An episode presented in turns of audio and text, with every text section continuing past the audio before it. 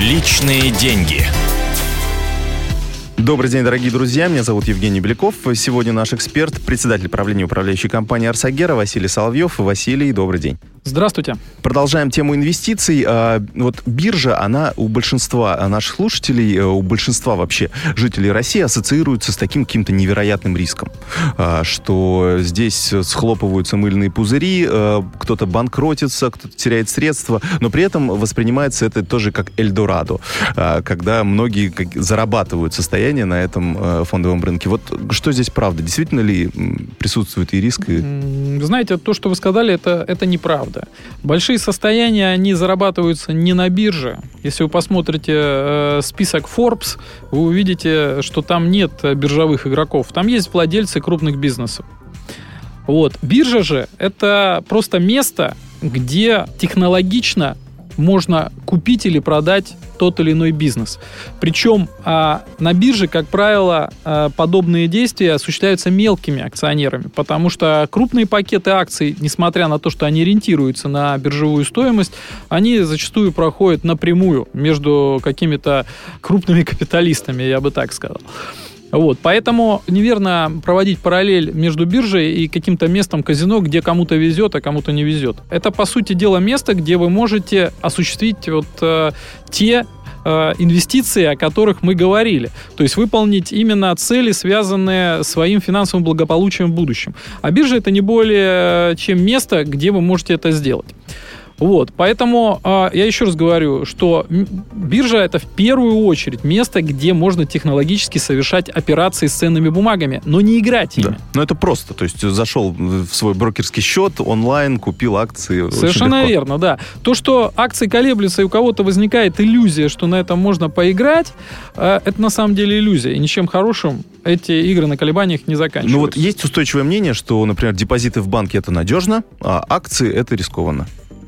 С точки зрения э, колебаний в достаточно э, коротких промежутках времени, к коротким промежуткам времени я даже отношу годы, это действительно так.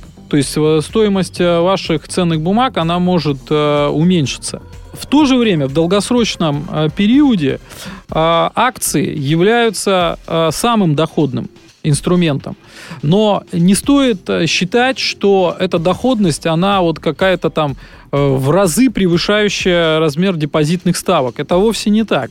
Как правило, э, это доходность, которая там, ну, в полтора-два раза может превышать э, уровень депозитных ставок, но в долгосрочном периоде это превышение, оно очень существенное. Оно очень существенно увеличивает размер вашего капитала. Особенно если учитывать, что вот это превышение, это как раз есть та реальная доходность, которая по определению является превышением над инфляцией.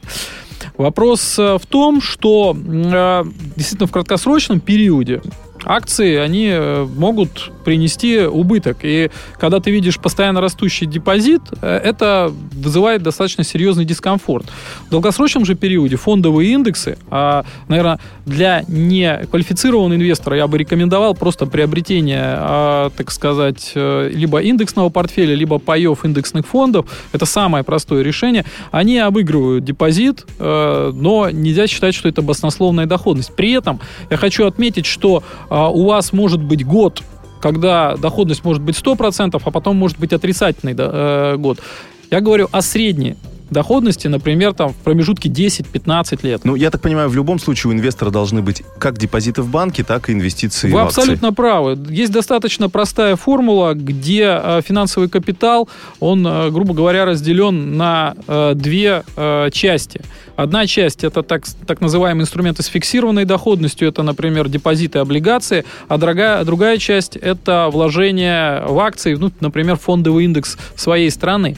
И э, соотношение этих двух частей, оно определяется достаточно просто. Доля э, акций она вычисляется как 100 минус ваш возраст. Соответственно, с ростом э, вашего возраста э, у вас увеличивается часть, э, связанная с, э, да, с э, депозитами и облигациями. Это то, что э, имеет фиксированный процент и спокойно растет. Я напомню, что это была программа «Личные деньги». Меня зовут Евгений Беляков. У нас в гостях был эксперт по инвестициям Василий Соловьев. Спасибо за участие в передаче. Всего доброго. «Личные деньги».